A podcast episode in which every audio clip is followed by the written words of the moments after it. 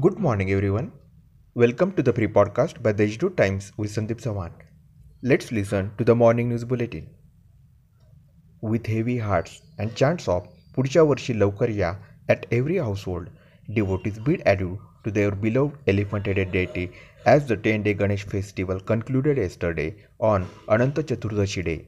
Concerned over the pandemic situation, the devotees took the idols of Lord Ganesh for immersion at various water bodies in the city. They immersed the clay idols in rivers, water bodies, and immersed POP made idols in artificial ponds at their nearest place, and also donated idols to NMC's idol collection centers. The new initiative, Tank on Wheel, also received good response. Artificial ponds were set up at 43 places. At Sambhaji Stadium, local activists distributed tree saplings to devotees by giving message of the environment protection. NMC employees, volunteers and police were assisting devotees at immersion sites under the leadership of Police Commissioner Deepak Pandey.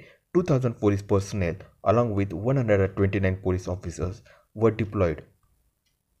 An army man, Amol Vilas Shinde, aged 24, of Thangav in Sinnar Taluka, died in an accident on the Sinnar Thangav road.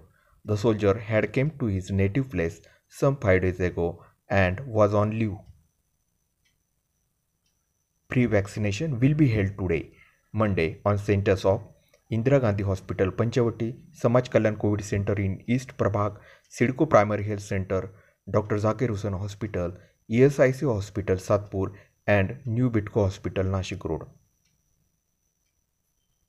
About the COVID updates, 107 new cases recorded in the district, including 27 in Nashik city, while 85 patients recovered. One patient succumbed to the virus. That's all for today's important news. For more, visit to the website.